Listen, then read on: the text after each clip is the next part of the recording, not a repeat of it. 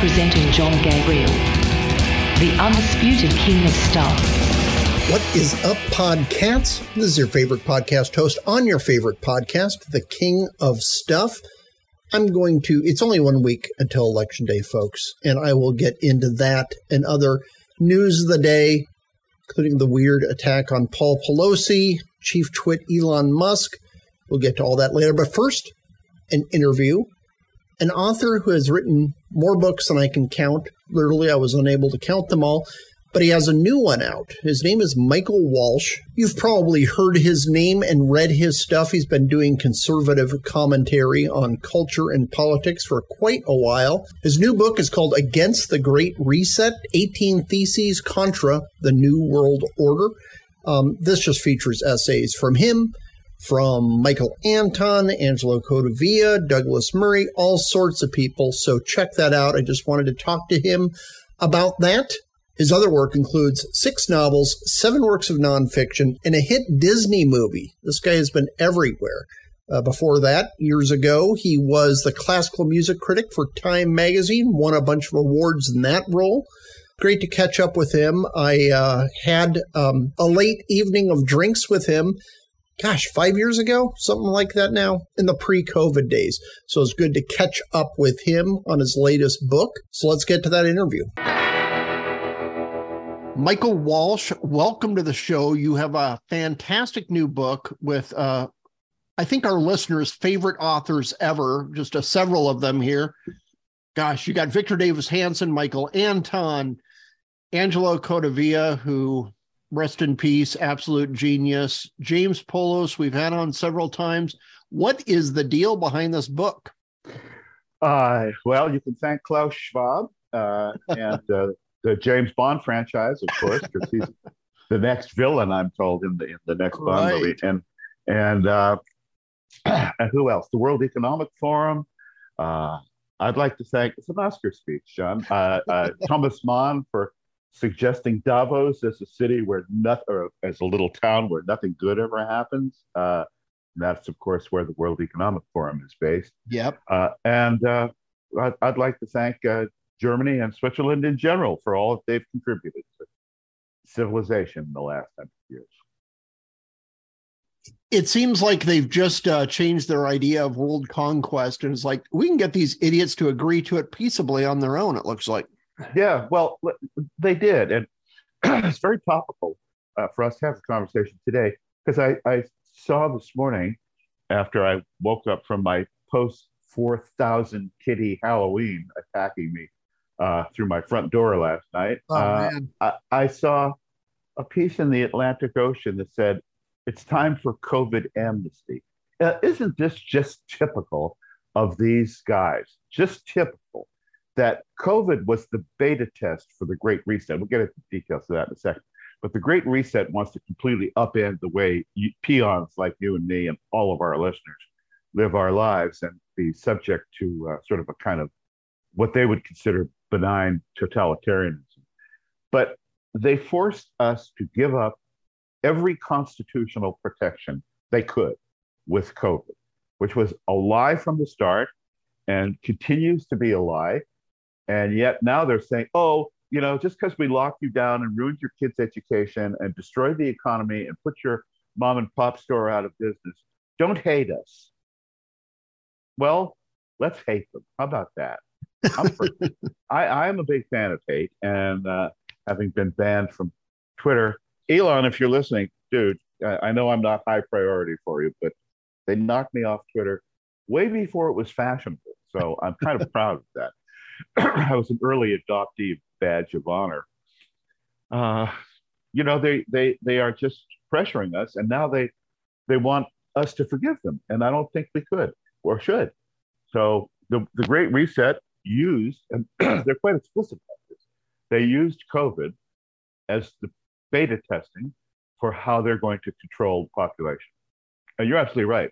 Uh, the Germans decided they don't really need to go out and spend all that money on tanks and stuff, you know, because in the end they lose anyway. So they might as well just take over the world through uh, a, a fascist collaboration of businesses and government. And that is the classic definition of fascism. I know on the left, they call us fascists if they don't like us. You know, you're not, you're a fascist. Uh, but they have no idea what it means. But actual Mussolini and Hitlerian fascism uh, is the collaboration between the government and the captains of industry to dominate uh, the world, and that's what we're seeing. And then the futurists also had um, a hand in fascism. This is uh, the movement of the future, and we're we are going to use the latest technology, and we're going to change everything. Yeah, yeah uh, gr- great reset, folks have that nailed as well. Yeah, they well, you know, they've got the tech the tech guys on their team. They have a lot of people on their team. Let's just uh, give the right. listeners to who don't know anything about it uh, a quick précis. It's uh, something called the World Economic Forum. It's founded by Klaus Schwab, who's a German businessman of a certain age, Bond villain age, one might say, and he uh, has pulled together his friends from all over the world to come to Davos once a year for a big conference. They all fly in on their private jets and talk about climate change uh, and and uh, green energy, and net zero, and all of this idiotic, uh, uh, fantastic, literally fantastic ideas that these people have. And then they go out and start spreading this poison all over the planet. One of the big honchos there is uh, the the new sovereign of the House of Saxe Coburg und Gotha, Oh, sorry. Whoops. I forgot they changed their name, didn't they, during World War One? The Windsors. That's who I was thinking of. right. Uh, yeah, once a German, always a German, and uh, they're on board with this naturally, and uh, you name it. Uh, and they they also recruit young people, and they make them fellows of their institute. So uh, the uh, Prime Minister of Canada, what's what's this, this Castro? Oh yeah, Castro Jr. Castro Jr., uh, he's a member naturally. So yeah, you know, it really is a collection of Bond villains, and and and we're in it, unfortunately. So our book, uh, I, I was nice, uh, uh fortunate enough rather to uh, uh, convince some of the most prominent elder statesmen and some junior ones, but more, more, more mostly elder statesmen of the center right movement to chime in on various aspects of the Great Reset so we've divided it into six se- sections of three essays apiece. Um, because I was the editor, I gave myself two essays. Uh, one was just the introduction, and one was the final essay. But the the meat of the order, the 27 Yankees, you know, Ruth, Gehrig, and everybody of this team uh, can be found in Conrad Anton, uh, sorry, uh, Conrad Black, Michael Anton, uh, Douglas Murray, who's one of the younger members of the of the crew, uh, David Goldman. We have people from Australia, Canada, Great Britain. We deliberately decided to try to get authors from all quarters of the Anglosphere.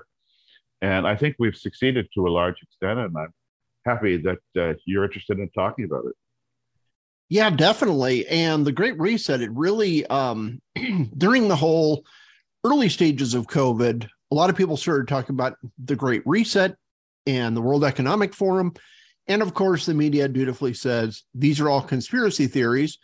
And uh, those of us who had actually, I don't know, informed ourselves said, no, this they're bragging about it. They've yeah. they are talking about it. Here's an entire website they created. Right, they created called the Great Reset. And then they say, yeah, but this is a conspiracy theory. It's right. you know, what crazy planet have I suddenly found myself on? But that's the left, John. And you, you and I have talked about this in the past, and we've seen them do this over and over and over. They will literally say, Who are you going to believe, me or your lying eyes? They, they right. literally do that. And so, with this COVID piece now in the Atlantic, uh, it's time for a COVID amnesty, as if nothing had happened, that they weren't responsible for it in any way, shape, or form. And now they, and yet they come to beg forgiveness. I mean, the gall of these people is stupefying but you, you, they never let you down. I'll say that. Yeah, and Randi Weingarten was one of the first to promote that article. I think this is a great idea that we should have an amnesty for everybody who, I don't know, ruined children's lives, ruined right. parents' lives, um, kept uh, children away from their folks in uh, long-term care homes. It's just mm-hmm. horrifying. Isn't that stunning? Every she's a monster. So every single teacher that collaborated with her should be fired by their municipalities. And without severance, without and just what Musk is doing to, you know, the H1B1 crew from Bangalore that, that, that till five minutes ago ran Twitter, is you're fired, no golden parachute, no severance, get out, gone. That's it. And that's exact. And, until we punish these people for what they're doing to us, John, we're not going to win. We're going to sit here in our own little ghettos and complain and have our own little private conferences, and nothing will change. But until you're ready to face them and face them down and demand accountability, they're always screaming about accountability. Well, how about a little from your side, champ, Randi Weingarten? My foot. Right. And, but I, what I understand is if we're just nice to them and show them our superior virtues, yeah, that'll they'll just change their minds all of a sudden. Oh, sure. Well, it worked so well for National Review, didn't it? Oh, uh, a magazine that literally committed suicide in front of everyone and drove away all of its best writers uh, over this idea of why, why, you know, why can't we just speak sternly to them, as the line from Blondel goes, or one of the Tim Rice shows, uh, instead of fighting with them. Yeah, why can't we be kind? What's that song by Noel Coward? Uh, uh, uh, let's not be beastly to the Hun or something like that. He wrote it during World War II. You know, right. if we just re- if we just reason with them, uh, they'll be fine the next time. Well, they won't be fine. And the left is as malevolent as the Hun was. And the only way the Hun got stopped was by squeezing it between the Russians and the and Patton. Uh, and, and, this is we have to do something similar to these people uh, uh, on the economic level, on the social level, uh, on every avenue that we have to call them out uh, and shame them, then it's, it's our duty as patriotic, God fearing, red blooded Americans, in my opinion. Well, I just showed my eldest daughter two days ago the Patton speech. And my favorite part about George C. Scott's portrayal is he never calls them Germans, he calls them the Hun mm-hmm. or Nazis. And uh, yeah, she was uh, like, wow, okay. This, I'm like, these are pretty much his actual words, except they had to edit out a lot of the profanity. But yeah. I think that's the attitude we need uh, going in. Wade into them, shoot them in the belly. You know, mm-hmm. that's what we need to be doing. Yeah, well, you know, that's uh, that was Pat Patton's idea, and uh, Patton uh, he he will be in, in the new book that I'm uh, writing now, which is actually a successor to the previous one, Last Stands, which was all about military history, Last Stand, Custer's Last Stand, etc. Yep. Uh, I'm looking at great commanders through history, starting with Alexander, uh, and uh, going to uh, someone who will surprise everybody by, by the last chapter. But I wanted to do the battle of I wanted to do the Battle of Saint-Mihiel and the Battle of the Bulge because they're the exact same battle 30 years apart. Exact same battle, exact same place, exact same combatants, exact same everything. And nobody learned from the first one. So right. they had to learn from the second one. So Patton decided we're going to put a stop to this. And, you know, in retrospect, he was right that they probably should have gone into Eisenhower, make them stop uh, outside of Berlin and give that city to the Russians. They, they probably should have gone all the way. But, yep. you know, what a could have, should have. Yeah, exactly. And let's not make that same mistake. Now, one thing that must really frustrate uh, our unelected betters in the WEF, Klaus mm-hmm. Schwab mm-hmm. et al., is that um, the people are getting a little annoyed. It, it, just seems like the people in general are onto them, and that includes many um, of my fellow peons on the left. There's just mm. a lot of people saying, "Wait a minute, what the heck is going on here?" And you saw it with the truckers in Canada, and uh, you're just seeing it every few weeks. There's something that the cathedral tries to sell, tries to cram down the people's throat. People are like, no, no, no, no, no. This not this, this time. This isn't yeah. right. Yeah. Well, I was just thinking about this this whole idea that they that they can do this to us and we won't notice. It came home to me when I was assigning these essays and you know, almost everybody I asked was able to do it, fortunately. But then I asked my writers uh, as the book was coming out to get comments from you know people in for the book for the blurbs, etc., for the back of the book jacket. And one of our Brits wrote back to me and he said, "I just showed this to a college professor, very distinguished university professor friend of mine, who said this is bollocks. It's all a right wing conspiracy. Uh, it, it, uh, I opened my essay talking about COVID and how it was very likely. And I wrote this what a year and a half ago now, formed in, by the Chinese in the Wuhan lab of virology, and it was partly weaponized by Fauci with this gain of function research money.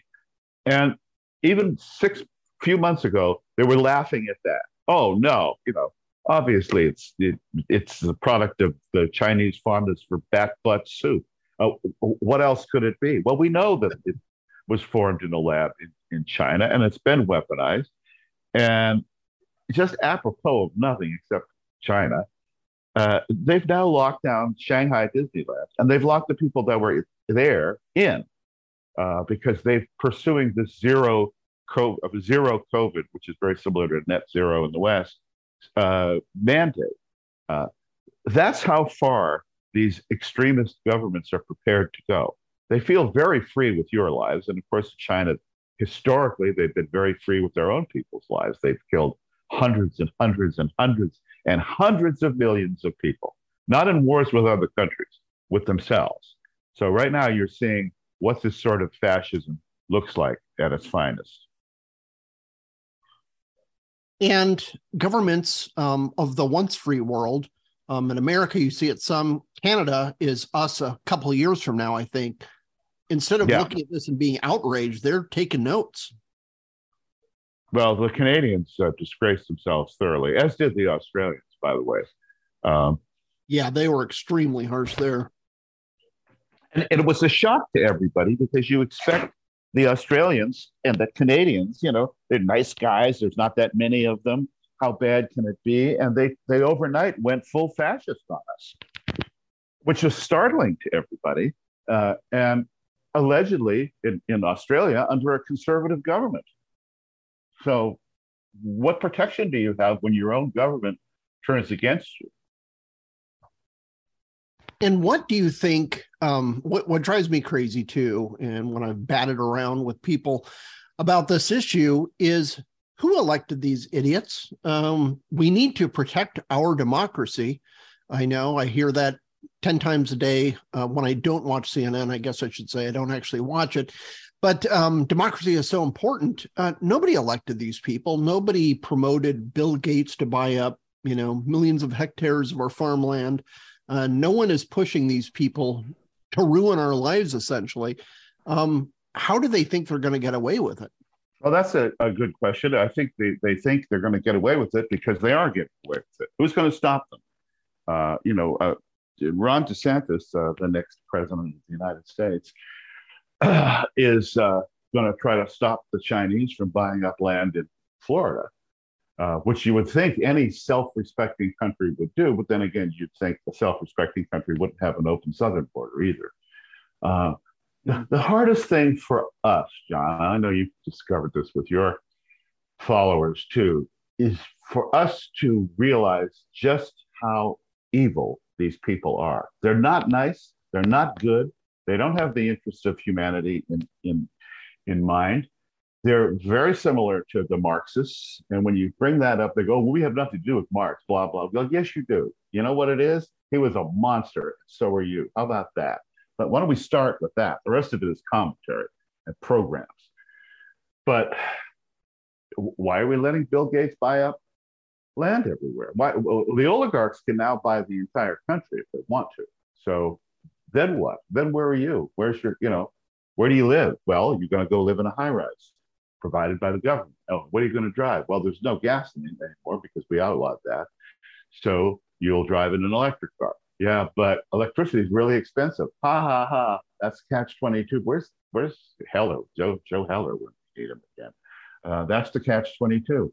Uh, and then I like hamburgers. Well, no, you don't, because there's no more farmland, because there's no more cows, because they fart and cause global warming. So eat a bug.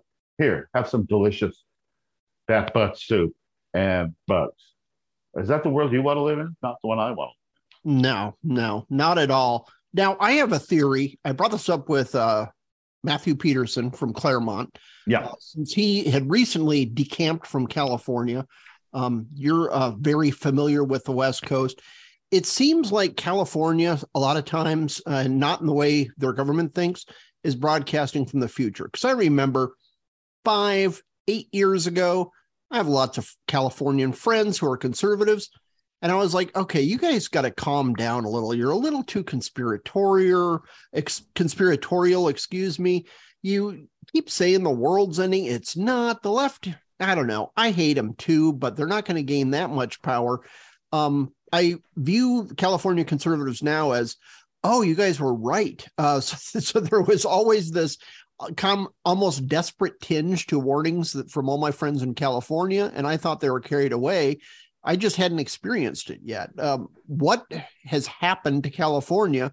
Um, it, it, seems like a trial ground for the WEF and the Great Reset. Yeah, uh, California is the, the land of fruits and nuts, as they say sometimes, and it's it's my semi-native uh, quasi home state. I've lived there as a child. I've lived there as a young man. I've lived there during my Hollywood screenwriter period. Uh, so I've lived in the Bay Area, in San Diego, and in Los Angeles. Uh, and I love California, but it was essentially infiltrated and destroyed uh, by uh, people from cultures that were not that had no skin in the game of California. They, the men that built California from the mid 19th century on, uh, and certainly in the 20th, did things like, oh, we need water. Okay, we better dam that river. We better bring this water from the Sierra Nevada down into Southern California.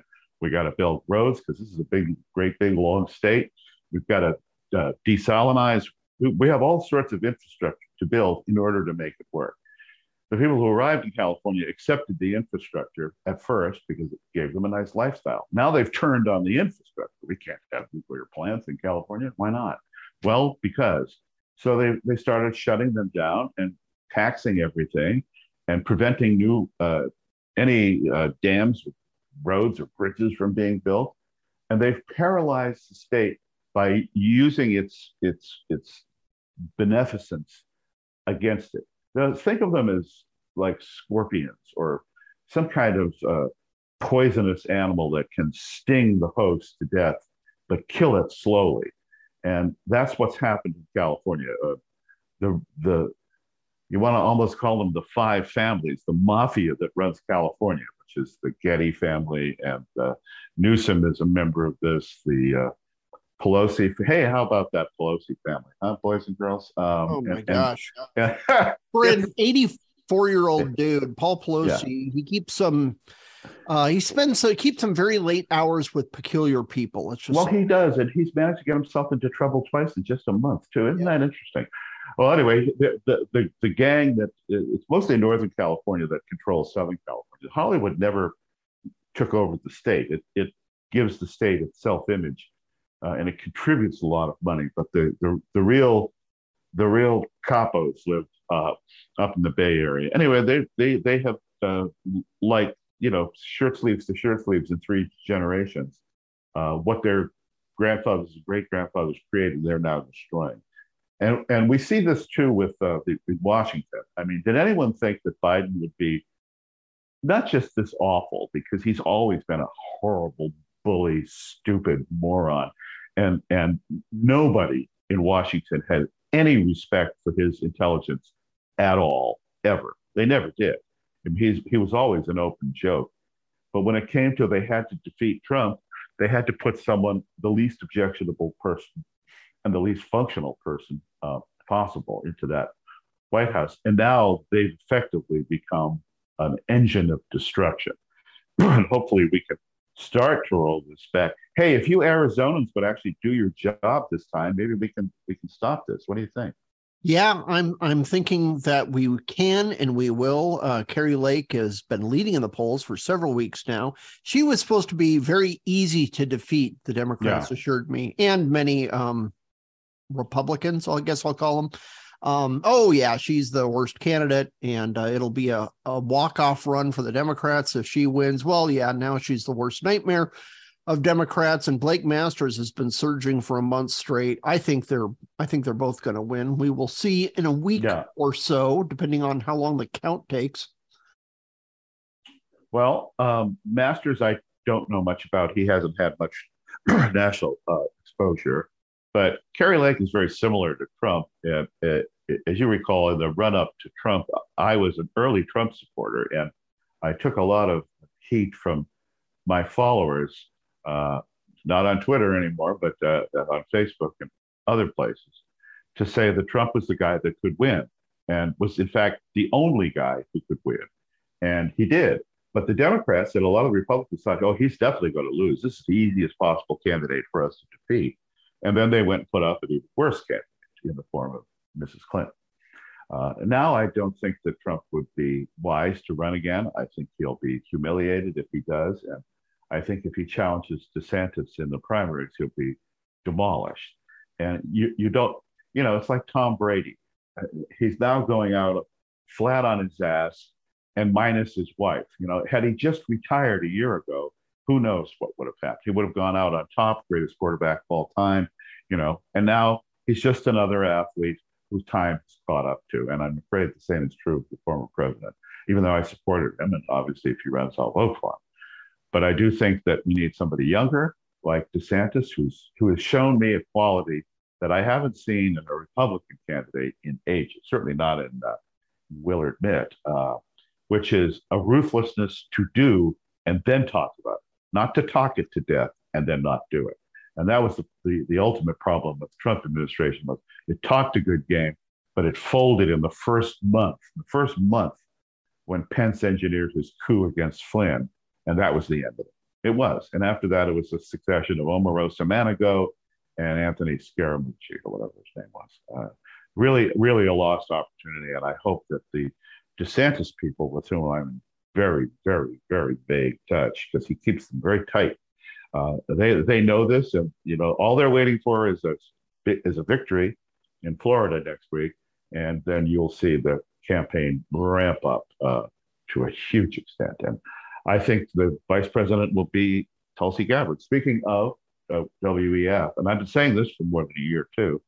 Uh, I think she has the qualities that are really unbeatable on the Republican side. And at that time, but she's a Democrat, she's a lefty, wah, wah, wah, you know, the usual wah. And I remind them, well, Trump was a Democrat too, you idiot. And it, and it took a Democrat to be able to beat a Democrat. It did. And I think that uh, Ms. Gabbard has, you know, this combination of brains and beauty and the personal story and the, the mixed race background and military background. What more do you want, really?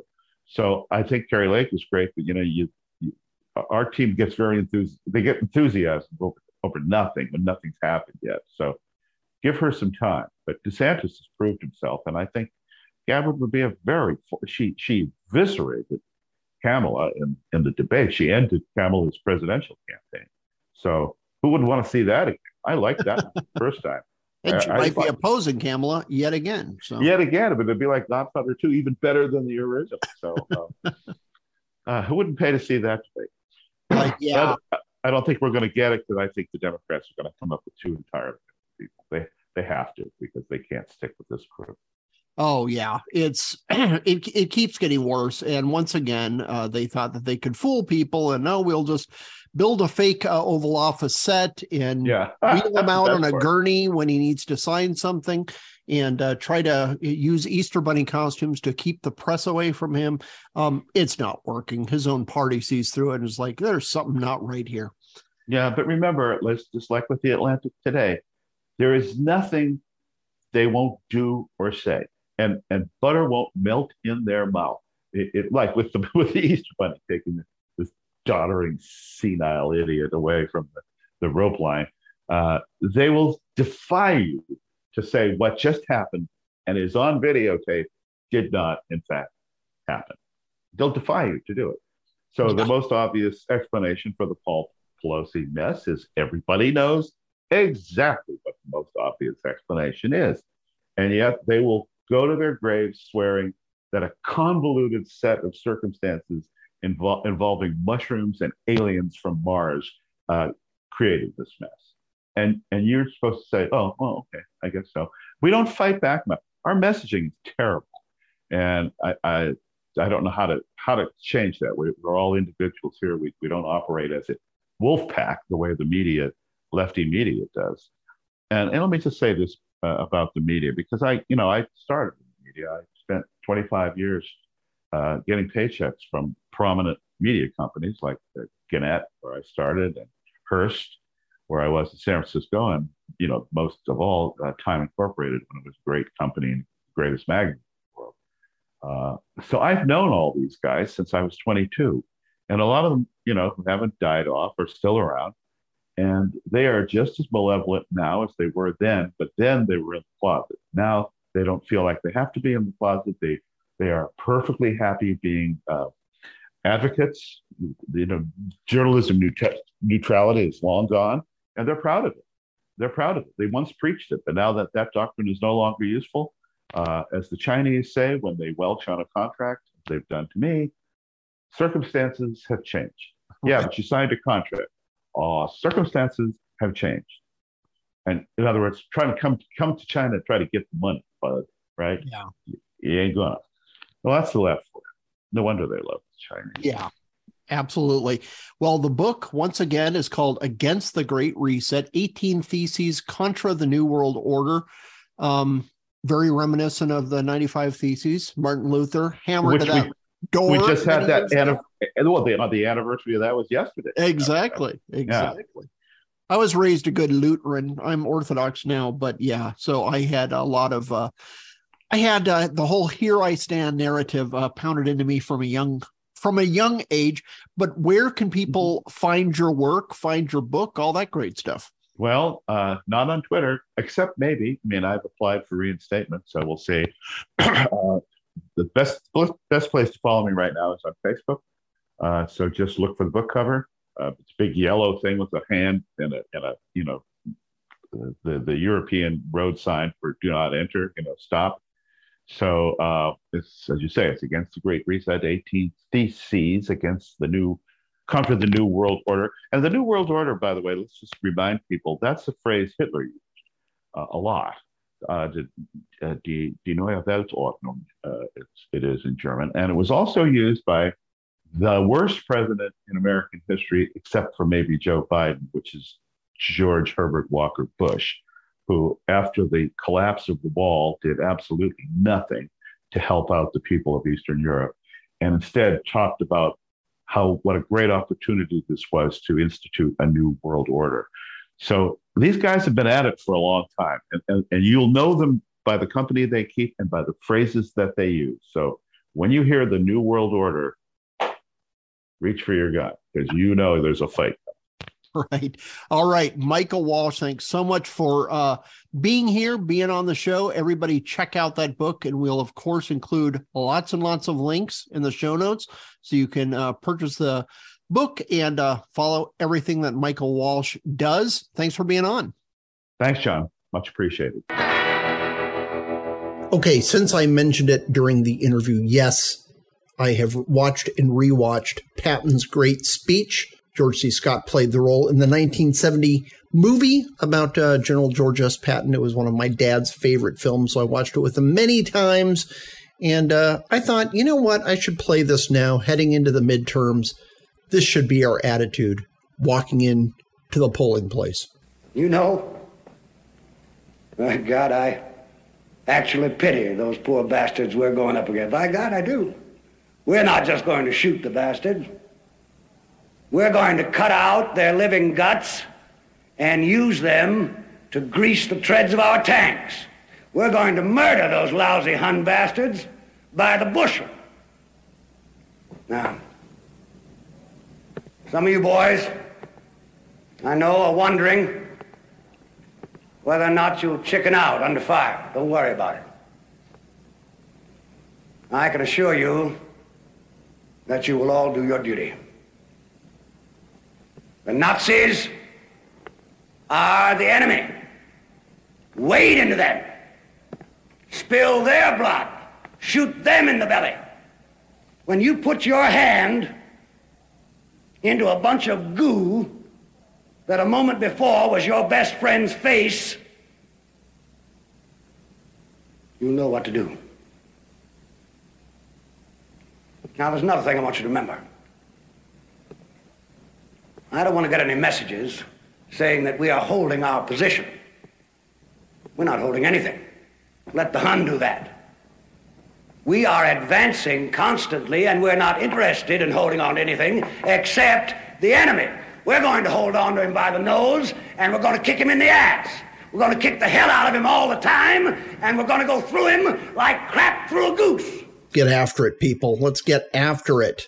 All right, uh, let's do a midterms wrap up. Things are still trending the Republicans' way.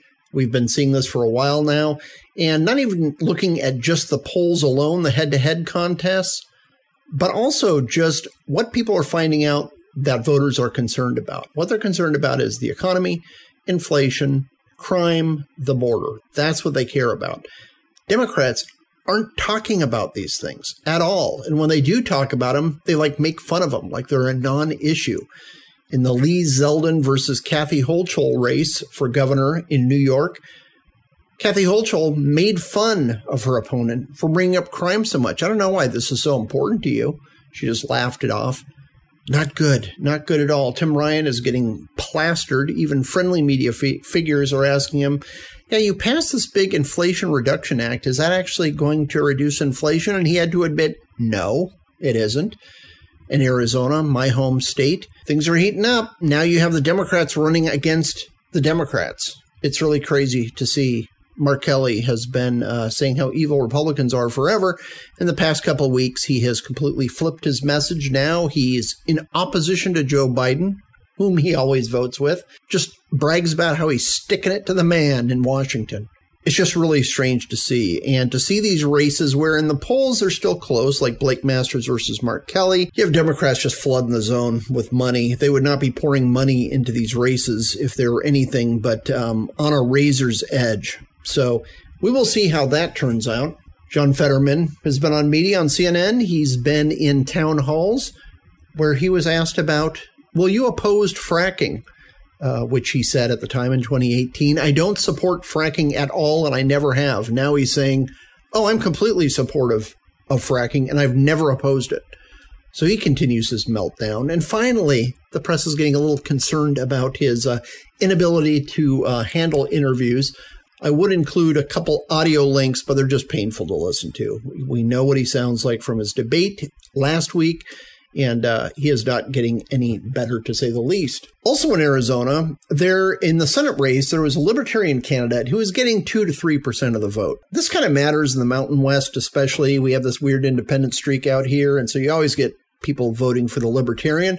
He has stepped out of the race with one week to go before the actual election and through his support and completely endorsed Blake Masters. Now, again, this most of the polls you see is Mark Kelly versus Blake Masters is within the margin of error, so it's very close. I think Blake's going to pull it out, especially with a big Kari Lake victory for governor. But this uh, libertarian dude pulling out is a very good sign. Uh, he's definitely Blake definitely has the momentum in this, so good on the libertarian for stepping away uh, because that wouldn't help clarify the election. Is basically the longer he stayed in it, the more he helped Mark Kelly. It's just not going to be a good thing. Liz Cheney is racing around the country to endorse Democrats. Gee, what a shock! She, enjo- she endorsed Tim Ryan in Ohio, who's about to get clobbered by J.D. Vance. She endorsed, gosh, who else? Mark Kelly. She endorsed Katie Hobbs, the atrocious Democratic candidate for Arizona governor. And uh, all the Republicans who are being targeted by Liz Cheney are just giving effusive thanks to her because she has zero constituency outside of green rooms in uh, Manhattan and Washington, D.C. And all she does is energize Republicans to vote and gets shrugs uh, from the Democrats. So um, this will redound to the Republicans' benefits. How she thinks she has any power in this situation after she just got destroyed in her own primary in Wyoming, it's beyond me. But uh, I don't know. These people live in their own bubble, I guess. And talking about the midterms, I actually just had an article uh, posted on Tuesday on CNN.com. I have not sold out, people. Don't worry. I'm still the same old king of stuff, the humble king of stuff you've always known and loved. But they asked me just to give a perspective on Arizona in general. So it's not like uh, nuts and bolts. Here's what's going on in the race. And more talks about the Arizona attitude towards politics and how contrarian we are. And if everybody in DC tells us to vote for candidate A, we will enthusiastically vote for candidate B. That's kind of how we operate out here. And that's why we will often flip between Dem and GOP and sometimes independent candidates come out of nowhere. So it's a curious state and I love it here, but uh, CNN asked me to write about it. I don't know if I will be writing more for them or if they'll have me host a show in the near future. They should. Check me out. Look at me right now. I'm looking direct into the camera Oh, yeah, this isn't video. This is audio only. I'm looking directly into the microphone. Look, a face made for television. Okay. Face made for podcasts more appropriately, but uh, we will see if I write more for them. And I was also interviewed about Arizona by The Blaze. Um, so please go back in time a couple hours uh, because a couple hours before I posted this, I was on Blaze TV. So uh, I hope you enjoy that. And now we have the situation with Paul Pelosi. Paul Pelosi. Um, the media handled it the typical way. Some initial reports were out there. They seemed just strange. All the details of this seemed weird. They, of course, immediately said, oh, he was attacked by a MAGA, ultra MAGA fascist, whatever the word is, whatever the descriptor is today for any Republicans of course, it turns out the attacker is just a crazy person. He says he has conversations with angels and fairies, and he thought he was Jesus Christ for a while, which I don't believe he is.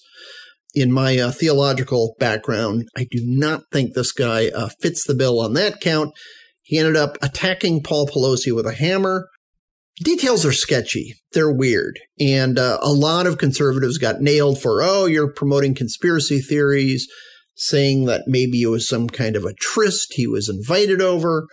Guys in the media, you immediately ran with this. It's obviously evil Republican rhetoric that is to blame for this when it was obviously not that case. That's how you get conspiracy theories. That's how you get people just making up ideas. I wonder if such and such happened and running with it. It's because we are a low trust society. Nobody trusts the press now. Uh, their rankings are, I don't know, in the teens, maybe on a good day, people don't trust them and they're used to being lied to by the press. And when they don't think they have anyone they can turn to that they trust, they're going to make up kooky theories. So some kookier than others. Um, all I can say, we don't obviously know the details about it, but I will say, uh, pair this with his DUI last month when he was with an undisclosed male uh, driving back from Napa or something like that. For an 84 year old man, Paul Pelosi keeps very late hours with very peculiar people. I will say that. There's a lot about the story that still doesn't add up. Obviously, it isn't some kind of a MAGA attack. The best case scenario uh, for Democrats and their uh, wonderful image is just that it was a random crazy person who went in there, grabbed a hammer, and started hitting Paul Pelosi. But everything about it is just weird. They must have had insanely strong security at the Pelosi mansion in San Francisco. Uh, they have a personal detail for security. I would assume these people are billionaires, folks. They have a little bit more than a ring doorbell cam uh, to protect them.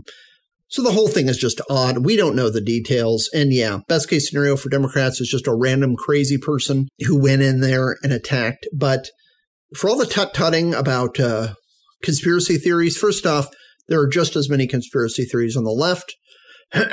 Russia, Russia, Russia. That conspiracy theory lasts four years, and some people on the left still believe in it. That Trump was a secret Russian agent. So to say that one side is to blame for conspiracy theory is crazy. But also, this is what happens when nobody can trust anybody else. There was a lot of uh, studies going on about the Arab world during the Gulf War uh, during the war on terror about how many um, crazy conspiracy theories spread like wildfire, like wildfire in Afghanistan and Iraq and in other Muslim majority nations. And it all came down to these are very low trust societies. They are usually run by autocrats, so they don't trust what they say. And the press is also run by autocrats and they don't trust what they say. And then sometimes you'll have a media organization outside of their country that opposes their own government. So they have an agenda too, so they don't trust those people much either. So they triangulate and concoct their own theories which get more and more bizarre as time goes on. The less people trust uh, the government and the press, the more they're going to lean into conspiracy theories, no matter how crazy, because people feel like, oh, they've lied to me before many, many times. So I'm assuming they're lying to me now. So let me get down to what really happened. Obviously, we don't know what really happened with Paul Pelosi. And the details probably won't come out for a while, but to try to blame this on Republican rhetoric is insane. Any Republican rhetoric that has been anti Nancy Pelosi pales in comparison to what was thrown at, say, Donald Trump, and frankly, all Republicans who are now cast as some kind of uh, neo Nazis or something like that. So, media, you created this yourself. Do better. The last thing I want to cover is Elon Musk. Thursday, late Thursday, he carried a sink into Twitter headquarters and uh, seized the domain for himself. He's fired upper management, especially the censors among those people.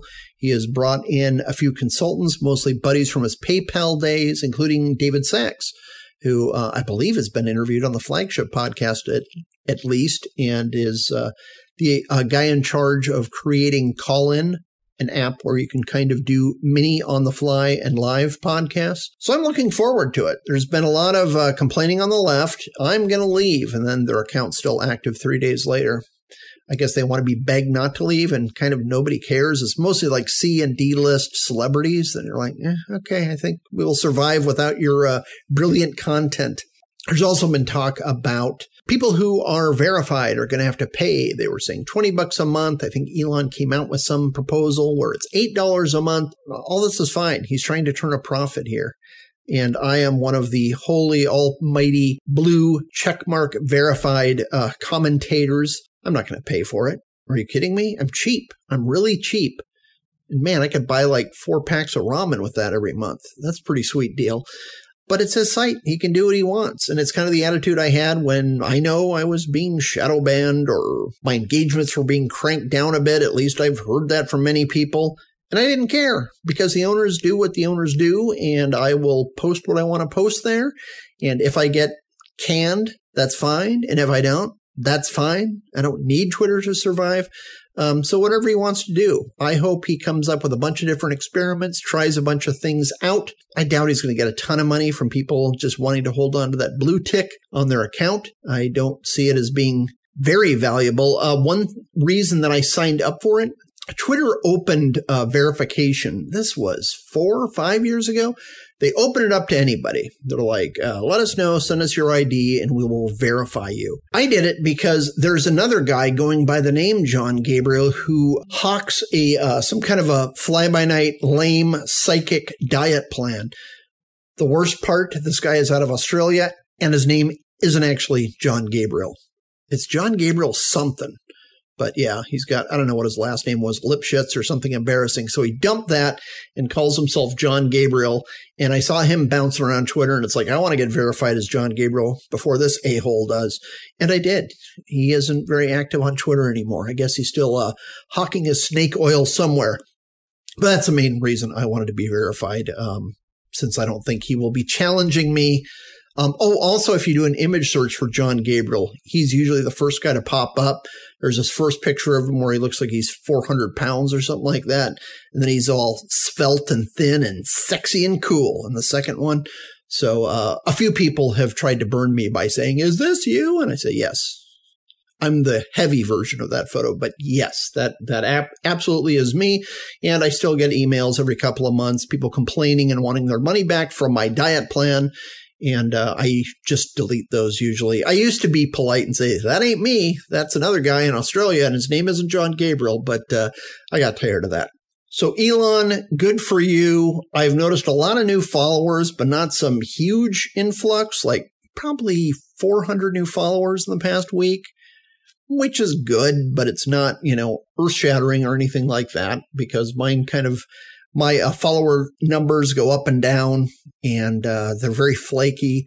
I would expect them once Elon roots out a lot of the bots and stuff, mine will prob- probably plummet because I get um, most of my new followers tend to be um, young female stock image models who either are very faithful, honest, and humble, and want to show me a good time, or now they must know that I'm older now.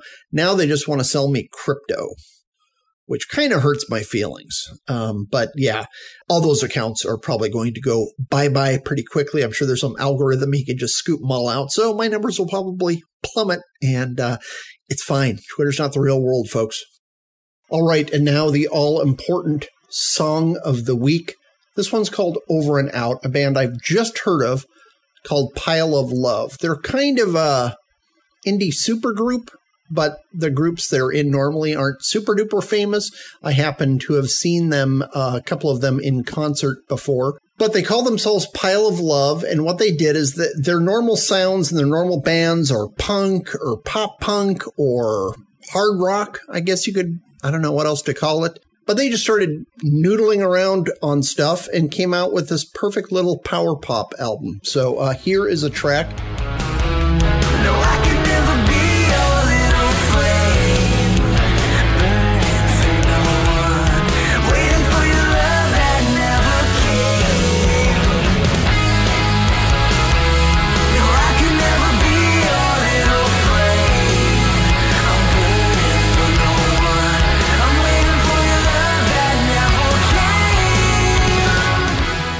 Catchy, catchy, catchy. It reminds me of like 90s era power pop, Superdrag, Fountains of Wayne, stuff like that. So, pretty unexpected tunes from them. And that is it for the podcast. Remember, one week till election time, get out there and vote, vote, vote. And please remember to subscribe if you haven't already. Rate, rank, review this fine podcast wherever you have downloaded it from. And I'll talk to you next week. I'm planning on recording, by the way, on Wednesday, so we have a little better idea what the heck happened in the election. But I'll talk with you then.